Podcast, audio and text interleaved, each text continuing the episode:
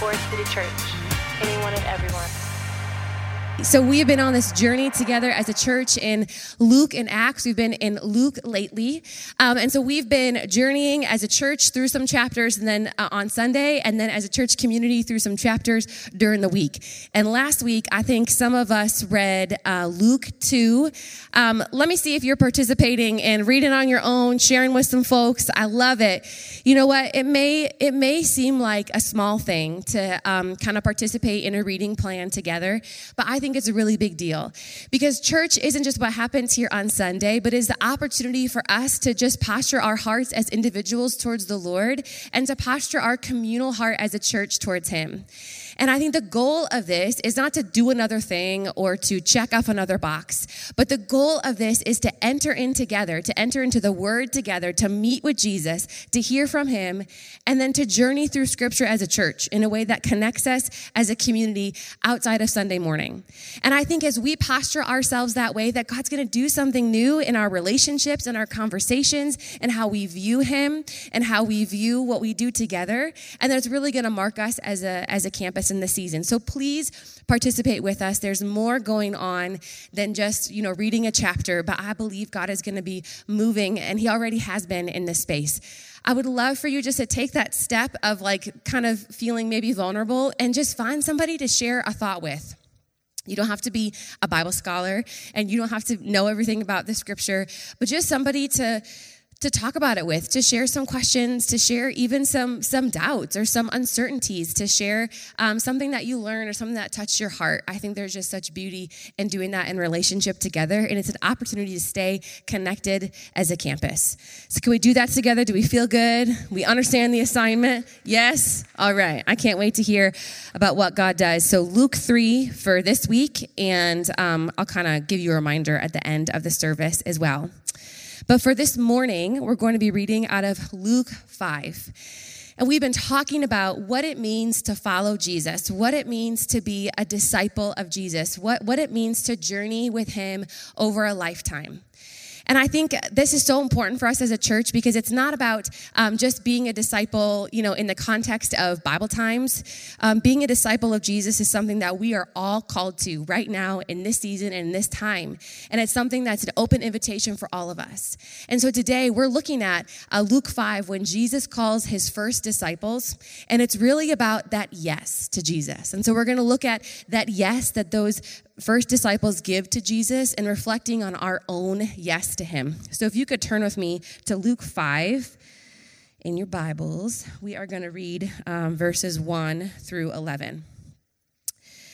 And it says, Luke 5, verse 1 On one occasion, while the crowd was pressing in on him to hear the word of God, he was standing by the lake of Gennesaret, and he saw two boats by the lake. But the fishermen had gone out of the boats and were washing their nets. Getting into one of the boats, which was Simon Peter's, Jesus asked him to put out a little from the land. And Jesus sat down and he taught the people from the boat. When he had finished speaking, he said to Simon, Put uh, into the deep and let down your nets for a catch. And Simon answered, Master, we toiled all night and took nothing. But at your word, I will drive down the nets. And when they had done this, they enclosed a large number of fish, and their nets were breaking.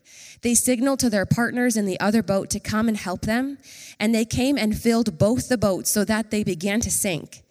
When Simon Peter saw it, he fell down at Jesus' knees, saying, Depart from me, for I am a sinful man, O Lord. For he and all who were with him were astonished at the catch of fish they had taken. And so also were James and John, sons of Zebedee, who were partners with Simon. Jesus said to Simon Peter, Do not be afraid. From now on, you will be catching men. And when they had brought their boats to land, they left everything and they followed him. So I think when we think about saying yes to Jesus, when we think about following him, we think a lot about ourselves. We think a lot about what this looks like for us, what we need to do to be able to, to do that, what we need to stack up, the, the plan we have to follow, or what's in our control. But when we think about following Jesus and discipleship, I'd love to just first focus on Jesus and look at who he is, how he set the scene, what he did. And I think that tells us so much about what it means to follow him. And so when we see Jesus at, at, this point in the story, he already has a substantial following. He has a platform, he is going around teaching and preaching, he is healing people, and there are a significant amount of people following him. That's why when he came um, to this area, to the sea, he got into the boat so he could kind of preach out from the crowds and, and in the boat and be able to preach to, to the masses. So word of Jesus had been spreading. He had a platform, he had, he had followers, he had, he had people who were following him. And he comes to this place with the crowds kind of in tow. And the first thing he does is he separates himself from the crowd. If you think about it, it would have been really logical and even strategic for Jesus to call his first disciples from the crowd of people who were already following him. From the crowd of people who had bought into his message, who were, who were there, it would have been very easy to call however many people out of the crowd. It could have happened in an instant. But that's not what Jesus did. He separated himself from the crowd and he went and he got close to the everyday common person. The, the fishermen were just, they were just regular guys. They were everyday people. And there was nothing chosen about them. There was nothing special about them. There was nothing qualified about them. There was nothing unique. But what we see is that Jesus separates himself from the crowd and he gets close proximity to, to the one. It's about relationship. It's about getting on their level. It's about getting into their world. It's almost as if you know you think about talking to to a, a child, where you kind of get down on it a little bit and get at their level and look them in the eye, and, and you get into their world before you speak with them. That's what Jesus did. He didn't use the masses. He didn't use the crowd to further his ministry. He used relationship with the one, with the with the one who was unqualified, with the one who was unexpected. And that's the first thing he does. You see, we can't follow Jesus without proximity to him. It's, it's impossible. It's impossible to follow Jesus without that, without that proximity. And I think sometimes when we approach discipleship, when we approach following Jesus, we think it's our job to bridge the gap. It's our job to be good enough. It's our job to do the right things. It's our job to be moral enough. It's our job to set ourselves up. It's our job to achieve a certain status. And that will, when we are when we are good enough, when we are performing enough, when we are succeeding enough, when we put enough in, that's what's going to get us to Jesus. And from the beginning, Jesus says, I'm going to come find you. I'm going to separate myself from the crowd. I'm going to have my eye on you. I want to be in relationship with you. I want to get into your boat and step into your world and make it all about my relationship with you. And so I don't know um, all the stories that are represented in this room. I don't even know what everybody's week was like. I don't know when you're coming in here this morning if you feel close to Jesus, if you feel close to your yes to Him, but you may feel far away. You may feel distant. You may feel like there's a gap between you and your yes to Jesus. You may feel there's a there's a gap between who you think you need to be to follow him and who you feel you are today. You may be here today and you feel overlooked and misunderstood and and hidden and not seen. And you may be thinking, what do I need to do to get to Jesus? And I'm just here to tell you this morning that Jesus is coming for you that he has done everything he could do, everything he needs to you, so that there is no way you have to close the gap. He has already closed it. And he wants to come into your boat and come into your world and get down to your level and pursue you. You are the one he has his eye on. You are the one that he is choosing. You are the one that he is extending his invitation to. And there is nothing that you need to do to make it happen except just to respond. So I want us just to know this morning, before we even talk about our yes to Jesus, we need to know who Jesus is first and who he is to us and what he's already doing. And that proximity to Jesus is not on you, it's already here. He is present. When we talk about making room for Jesus, he is here. He wants to be in relationship with you, he wants to pursue you. And I need that to, you need to know that in your heart this morning before we can talk about any more of the story. Jesus is pursuing you let's jump back in. All right. So so Jesus gets into the boat and he says to Simon Peter, he says, "Put into the deep and let down your nets for a catch." Basically, throw your nets back in. Let's try one more time. And I want to talk about this. So we talked about Jesus, and I want to kind of talk about this event. This is a significant event. We will call this a miracle because what happens next um, is, is a really big deal when it comes to our yes to Jesus. And I want to kind of break down this scene because I think we got to get ourselves there. We got to put ourselves in the story and kind of envision what's happening. So these are fishermen, and they they are the experts on fishing. And I had to do some research on best fisherman practices for the for the Bible Times. I didn't not I did not know, um, but basically they have been up all night. They have been they are tired, they are dirty, they are hungry, and they are defeated. Like they've been up all night and they have empty net after empty net after empty net, and now it's morning. And they're like, the text says they're out of their boats and they're like cleaning their nets and they're ready to go home. And this rabbi comes, who's kind of famous at this point, and he asked to use their boat. So now they also have to sit through like a teaching or a preaching, which you all know how that feels, right? Before they get to go home. And they're probably just like, we just want to go and sleep this off and try again tomorrow. And so Jesus comes and he, uh, he teaches and preaches. And then he looks to the fishermen and he basically says, hey, try one more catch. Put your nets in one more time and let's see what happens. And now, if you know about fishing, which I do sort of now that I've done some research, um, this is just totally illogical. Like, Jesus is the rabbi and the fishermen are the fishermen, and this is not like best practices for fishermen. Because what we know is that uh, the fish would have been closest to the surface all through the night. And then when it's dark, they go low, low, deep into the water, and the nets are too heavy to be able to get down and really have a catch. So, so the fishermen know, like, if we haven't gotten anything all night, hey, sorry, Rabbi, but like, this isn't gonna work. Okay, like, I, I don't know, like, what you think you're talking about, but th- this is just, this isn't how we do things over here in this boat, right? And I don't know if you have ever had the experience of somebody coming into your world and your lane and trying to tell you how to operate. I'm not sure if anybody's had that in this room. I know that at home, uh, my husband Stephen and I have a very sort of like, we have lanes for how the evening routine goes at home. And after dinner, Stephen, my husband, his lane is cleanup and dishes and the dishwasher. And my lane is bedtime routine with our daughter. So bringing things down for the night, right? Like, like bringing some peace back. And from experience, I know that if I try to get into my husband's dishwashing cleanup lane, I am not welcome there, right? That is his lane. He knows the best practices for how we do the dishes, how we stack the dishwasher, what time we do the dishes, when, at what point of the night. I know from experience that that is his lane. He's got that. He does not need my help or my insight in that lane. And for my lane, it will be equally true that if he wants to come in and rile up my daughter just as we're about to go to sleep, he is not welcome in my bedtime lane, right? Somebody hears me this morning. Come on, it doesn't have to be dishes or bedtime, but we know, we, especially when it's our spouse coming in and telling us how to do things, we may not really receive the input they have to give us when we know what's happening in our lane. And I just think that's very similar. And maybe it's maybe it's at work, maybe it's at home, maybe I don't know, maybe you're even a teenage kid and you're like, "Mom, I know what I'm doing. I got this." Okay? Like we a lot of us can relate to this. But but I think I think it's so interesting to, to really understand the real the reality of that dynamic of Jesus the rabbi telling the fishermen what to do. And Peter kind of says like, "Hey, hey master, hey rabbi, like we already did this all night long, that this is not how, how it's gonna go. And then and Jesus says, try again. And he says, at your word.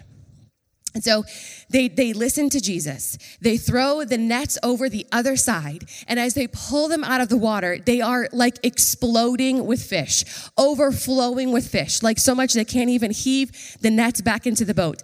And when they finally get them into the boat, the fish are just flooding the deck. And then they have to ask the their like partner fishermen for the other boat, like, come help us. We can't, we can't even receive all these fish. The nets are bursting, the fish are overflowing. The, says the boats start to sink, like there are so many fish. There is so much abundance from where, where there was nothing. And in that moment, in all the chaos and surprise and astonishment of all those fishermen, in that moment, what does Peter do? He falls down on his knees. Now think about this. Think about it. they are on a boat that is so full of fish that it's sinking. And Peter just falls on his knees in the middle, in the middle of that chaos, and he just he looks at Jesus and he sees him as Lord. He doesn't see him as just a rabbi.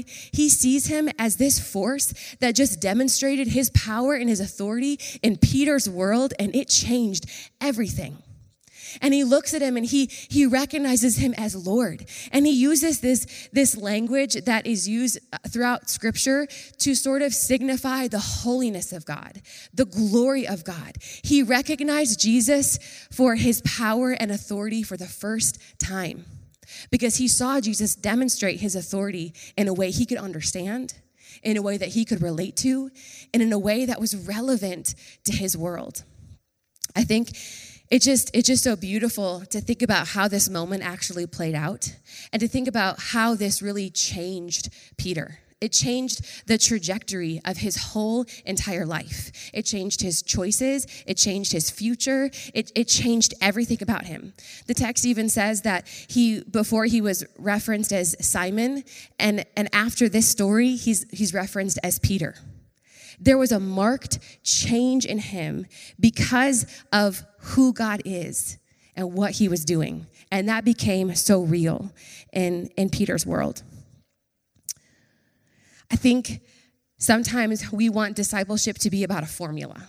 We want following Jesus to be something that we feel safe in, that we can say A, B, and C equals D, that we can say, um, if I put this in, I'll get this out of it. And Jesus is saying, no, no, no, no.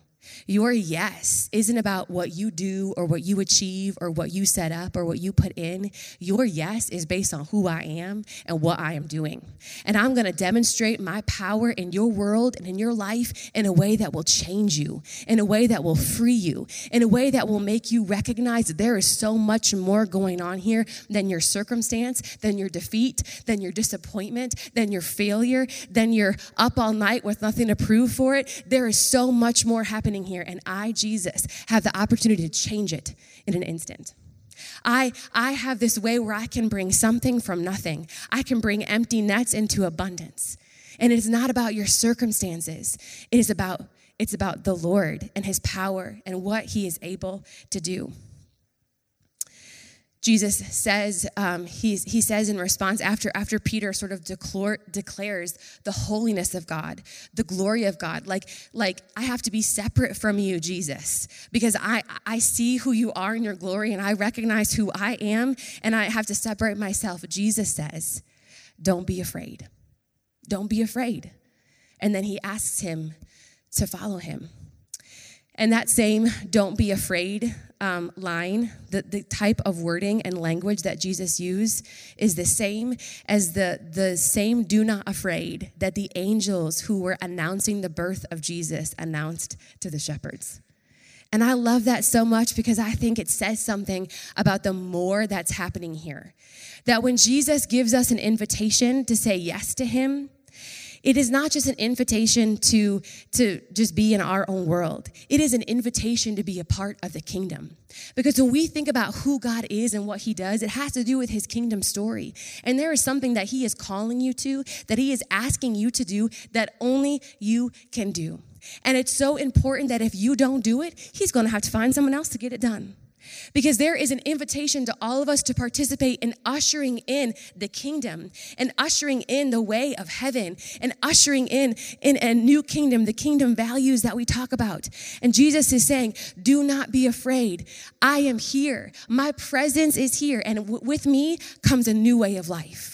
With me comes healing. With me comes freedom. With me comes restoration. With me comes reconciliation. With me, there is no power, there is no entity that I cannot have victory over. With me comes the breaking of bounds, the breaking of oppression, the breaking of systems we can't fix. With me comes a new repairing and a new life and a new world. And by me asking you to follow me, I am inviting you into to be part of the new kingdom. Don't be afraid. We got this. We're good. I'm here and I am bringing something new. Do you know that this morning, church? Do you know that Jesus is bringing something new? And you get to be a part of it. And so don't, I just want to say, our circumstances, our defeat, our failure, all the stuff that can bring us down, all the stuff that can feel like our world and our view, it isn't the end of the story. Until Jesus arrives on the scene, something new happens, and Jesus and the kingdom is full of abundance. And that abundance is for you. And so we don't think about our yes, we don't think about discipleship based on our circumstances or ourselves. We think about it on God and who we know God to be and what he know he will do, what we know he can do. And that's what we get to put our yes into. And so now I want to talk about the response of Peter. So we have this, we have Jesus. He separates from the crowd. He pursues these unlikely fishermen. We have this, this miracle that happens that everybody can see, that other fishermen have witnessed. We have this moment that just forever changes Peter. And we see what Peter did. When Jesus said, Come follow me, he left everything and he followed him. It, it changed everything. It changed him from the inside, and it changed everything about his life. Now, these fishermen, yes, they were like kind of unlikely, unlikely people to follow Jesus, but but they definitely like had some things to leave. Okay, like they had homes, they had possessions, um, they had a job, a reputation, they had a community. It was crazy for them just to drop everything and follow Jesus um, especially in the in the culture of, of those times, it was very much based on family and, and clans. And, and, and so to, to leave your family and follow some rabbi that you don't even know is a really big deal. Not to mention that the amount of fish that they just brought in means a big old, um, big old bag of money that's coming that way for those fishermen. I mean, that probably was going to set them up for who knows how long. And somebody's going to benefit off of that. Look at all those fish. I mean, that's, that's a bunch of dollar signs for them. And they left that and walked away. And there was someone else who benefited from that yes. You see, the yes that we have, there is a cost. There are going to be some things that we have to say no to so we can say yes to Jesus. There are going to be some things that we have to let go of, or lay down, or leave behind, so we can say yes to Jesus. But I think even just the beauty of this small detail of the resources that this fish haul represented is that even um, in our yes to Jesus, I mean, we don't know who's going to be blessed or benefit from when we say yes. Because there was somebody that benefited from all those fish. And it was because these other fishermen said yes to him. Discipleship is about our yes. Following Jesus is about our yes amidst the cost, amidst the things that we have to leave behind, amidst the stuff that doesn't make sense, amidst the things that we have to say no to so that we can say yes to Him. It is a lifetime of yes after yes after yes after yes. And this just caused me to really reflect on my own journey of yes to Jesus. And I can definitely you know, just go back into my my past and my history and see those different marked moments of of saying yes to the Lord and different things and of what I had to say no to so that I could say yes to him. Um, I think of when I was in my 20s and I graduated um, in West Michigan from a small liberal arts college. And, you know, people went there to study and get a degree, but then a lot of people went there too to just leave college with an engagement ring. I'm just gonna be honest. And so, and so I had always just had a vision for myself. You know, honestly, I was thinking about this during the first service. I literally just thought, I'm gonna go to college because, you know, like I'm gonna do that, but I'm just gonna graduate and get married. I'm gonna be a young mom. Maybe I'll be a pastor's wife. That's like what I thought. That, like, I wanna be in ministry, that's what I'll do. And so I just had this plan of like how, how my life was gonna go. And as I approached 25 and 28 and I was still single, I was like, okay, Lord, okay, all my friends are married on their first kid. Things are getting a little tight here. I just, you know, like how, how we do it. Where, where are things going? And, and I remember just as, as the years went by, just that feeling of like, oh, what's going to happen? Like, is this how it's going to be? And it was almost, eh, you know, in West Michigan, there's a certain level of, of culture in West Michigan. I, I kind of compare it to like dog years, you know, when you say your dog is this old in dog years versus human years. In West Michigan, when you're single, if you're 28 in any other part of the world, it's fine. In West Michigan, you're already 80 and it's like done for you. Like, it's like people would be like, why aren't you married? I'm like, I don't know. when if, if you if you like let me know when you find out right it was like a whole i mean it was a really defining experience for me and that season of my life and there came a point where i really had to go through this process in myself of of being able to say to the lord lord if i never get married if i never have a family if this never happens for me uh, okay and that was so hard to do because I felt like if I say yes to Jesus amidst this my life going away, I don't want it to go, like, then who's gonna fight for me? Who's gonna fight for what I need? Who's gonna make sure I'm okay? This is this this is who I know I am. And if I say yes to Jesus about this, I'm gonna have to lay down my right to be happy or to have my life in the way that I want it to go. And that was really, really hard to do. But but I had to, I had to walk through some surrender. And I had to say no to some expectations and ideals that I had created or timelines I had created in order to say yes to Jesus. And, and the cost of my yes was that, was that surrender. And then I didn't know what was coming. But when I did get married, when I, you know, when I was 30, then I had to walk through the season of, wow, I had a lot of time to think and plan and expect how things were going to go. And I had a lot of plans about how marriage was going to be, and it is not all going the way I thought. And so what do we do with that, right? So then I then I went to the Lord and and Lord, like, man, this is harder. Like this is a requ- requiring a dying to self. This is this is a requiring um, a process that that we are going through together that I just did not expect this is this is what it was going to look like like. And I had to learn that marriage was more about holiness than happiness. That's not a term I created. I think I think that was maybe Tim Keller, but that was something that that we had to walk through. And I had to say no to some of my expectations in order to say yes to Jesus.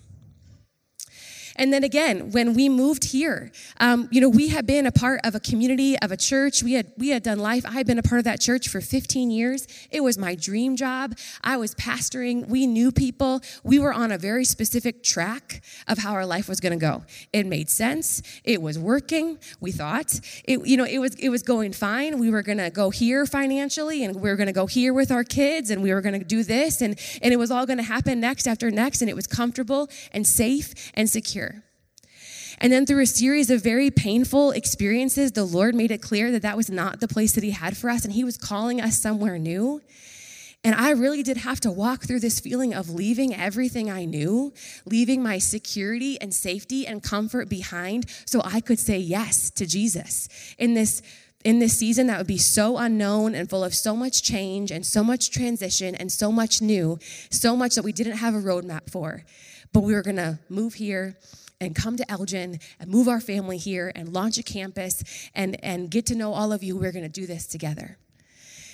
And I just, I say that to say, I, I, know obviously your life is different than mine, but I think all of us have areas of surrender, of expectations, of safety and security and, and being comfortable. We all have things that we may, may need to say no to so we can say yes to Jesus.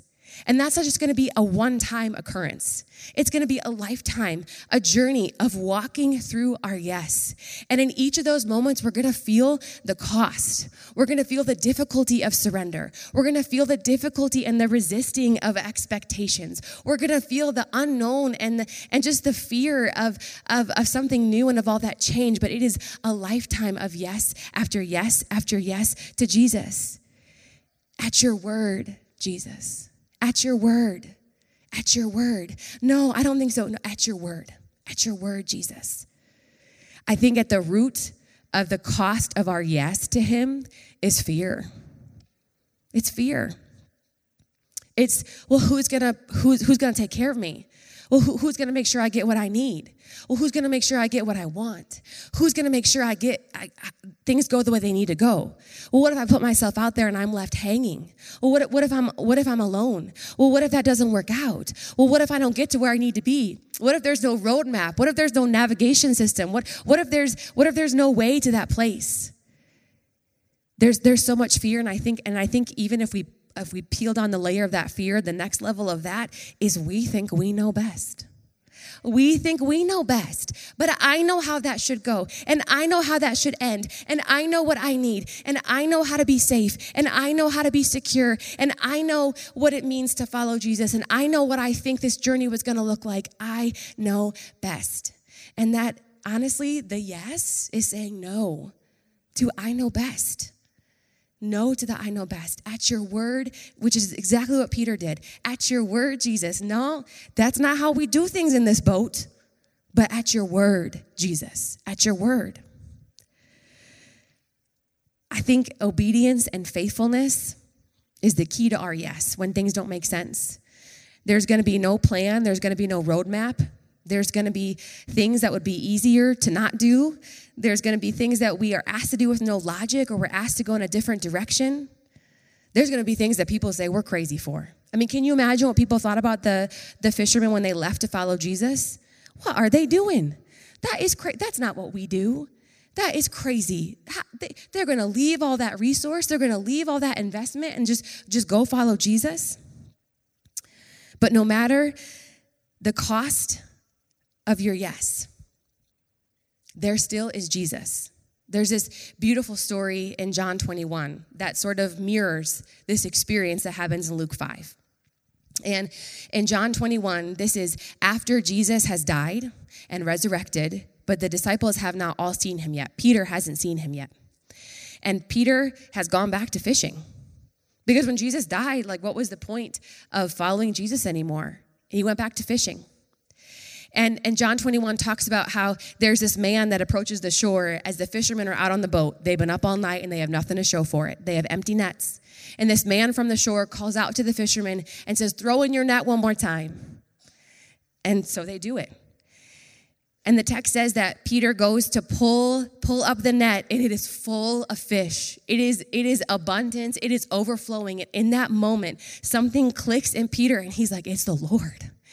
The man on the shore is the Lord. It is Jesus. And he gets out of the boat and puts on his robe and he goes and he runs to Jesus. And there's nothing that can stop him from Jesus because the only antidote to our fear is the promise of Jesus. Jesus is the only thing that can change the atmosphere. Jesus is the only thing that can bring something from nothing. Jesus is the thing that brings abundance. And no matter what our cost, the things that we have to say no to, whatever we think is our best, Jesus is there over and over over and over again, inviting us into a bigger and a better story. Jesus, the Jesus that we sang about, that Jesus, he is inviting you into a bigger story. You know, there are going to be times when he's going to ask you to throw in your net in a way that doesn't make sense. There are times, maybe even now, where you've been up all night with nothing to show for it. Just empty after empty after empty after empty. There are going to be times where you are maybe in a place of failure, where you are just in, in a place of, of, um, of just, you're stuck. Like you, you can't make something from nothing. There are going to be things that God asks you to do that don't make sense, that aren't logical, that, that people think you may be crazy for. There are going to be times where we have to say yes over and over and over again. And I wonder what the Lord is asking of you today. I wonder if there's something that you know that He's asked you to do that you're just not sure if you have it in you, or you don't know if it's to make you too vulnerable, or you don't know if you do that, you might get hurt. Maybe it's a conversation, maybe it's a step of forgiveness, maybe it's something in your family, maybe it's something with your future. Maybe it's taking a risk or a detour in a new way. Maybe it's letting go of a dream. Maybe it's embracing the waiting period. Maybe it's committing to something that you're afraid of. But there is something that the Lord has asked you to do. And I wonder if we can just together as a community name and normalize being afraid. The stuff that gets in the way, that I know best or that I'm not good enough or this isn't how it should go. I wonder if this week as a community, we can name our fear. We can name that this is hard. We can name the cost together. We can, we can identify the thing that God is asking us to do, and we can name how we feel about it and what's in the way. And then we can practice together saying, At your word, Jesus. At your word, Jesus. At your word. Because wherever you are this morning, wherever it is that you've been up all night and your nets are empty, wherever it is that, that you are experiencing emptiness or nothing to show for, wherever it is that you are experiencing fear, Jesus is coming into your boat. He's sitting down next to you. He's getting into your world. He is coming to, to gain proximity to you. And He is saying, put in your net one more time. Say yes one more time. Do the next right thing one more time. Try me one more time. Just one more time. I know. I know it's not working. I know you're frustrated. I know you're disappointed. I know this doesn't make sense. I know this is risky. I know you could look bad if it doesn't work out. But put your net in one more time, one more time, one more time. Because the Jesus that's in the boat with you in this, this morning, the, the Jesus that's gonna come into your world, into your home, into your room, into your car, into your workplace, into your family, that is the Jesus that we sang about today. That is the Jesus who parts the sea. That is the Jesus who raises dead to life. That is the Jesus who heals and frees and restores and redeems. That is the same Jesus who wants to be in your boat and get in your world and ask you to follow him. And at the end of the day, I'm not going to promise you that it's going to go exactly as you planned or that the end result is going to be a package with a bow tied neatly on top. But I will promise you that out of your yes, there may be a cost but when you say no to the I know best and you say yes to Jesus, He will give you His best. He will give you His best, and His best, His best is more than you could ever hope or imagine. His best has to do with everything that Jesus represents, everything that He is about. His best begins with a story that, that is unending, that, that has already done the work, that the victory is already won. That is His best for you, and you have the opportunity to step in to the new kingdom, to the work of Jesus. And it's for you this morning, right there in your boat, in your world, in whatever you're experiencing. And I know, I know that as we as we come to the Lord and we ask him to just connect to our hearts, to connect to that place of our yes, that he'll be so faithful and he'll be good. And and and it'll be it'll be right. And I believe that God wants to meet you in that moment this morning, as difficult and as painful and as costly as it is. He's there waiting for you in your boat. Let's pray. Father, we, we just recognize um, just the beauty of, of who you are, the capacity of what, what you represent, of what you invite us into. I pray this morning that these wouldn't just be words or experiences, but that this, these words and these truths would connect to our real life. I pray in this moment that through the power of your Holy Spirit that you would connect to the hearts of your people, that you would help us to see the places where you are asking for a yes, that you would help us to see the places that we think we know best, that you would help us to see the places where we are afraid, that you would help us to identify the areas of just being up all night with nothing to show for it and that you and your power and in your grace and in your love would just make a way. That you would make a way for our yes. That you would come and be close to us. That you would show us what it looks like to step in. God, I, I pray that you would remind us of our yes. I pray that you would remind us of the time that we saw you demonstrate your power in our life and it changed us. I pray you would remind us of the time that we saw you as Lord and that you would call us back into your yes over and over and over again. I pray for those of us who have yet to say yes to you for the first time.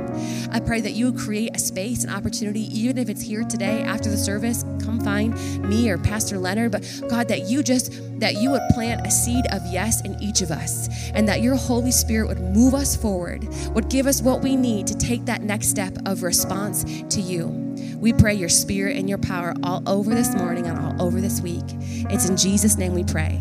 Amen. Amen. Will you stand with me as we get ready to close out this morning? I love, I love this church Forest City. It's good to be together. As we head out into this week, I just pray that you'd reflect on what you heard this morning and just reflect on what the Lord is doing in your heart. We're going to put up that last slide, Linda. So here is your assignment this week. We're going to read Luke 3 together. Follow on social if you need a little encouragement. Read chapter 3 and find someone and talk about it with them. We love you guys. Grace and peace to you. Have an amazing week, and we'll see you again next Sunday.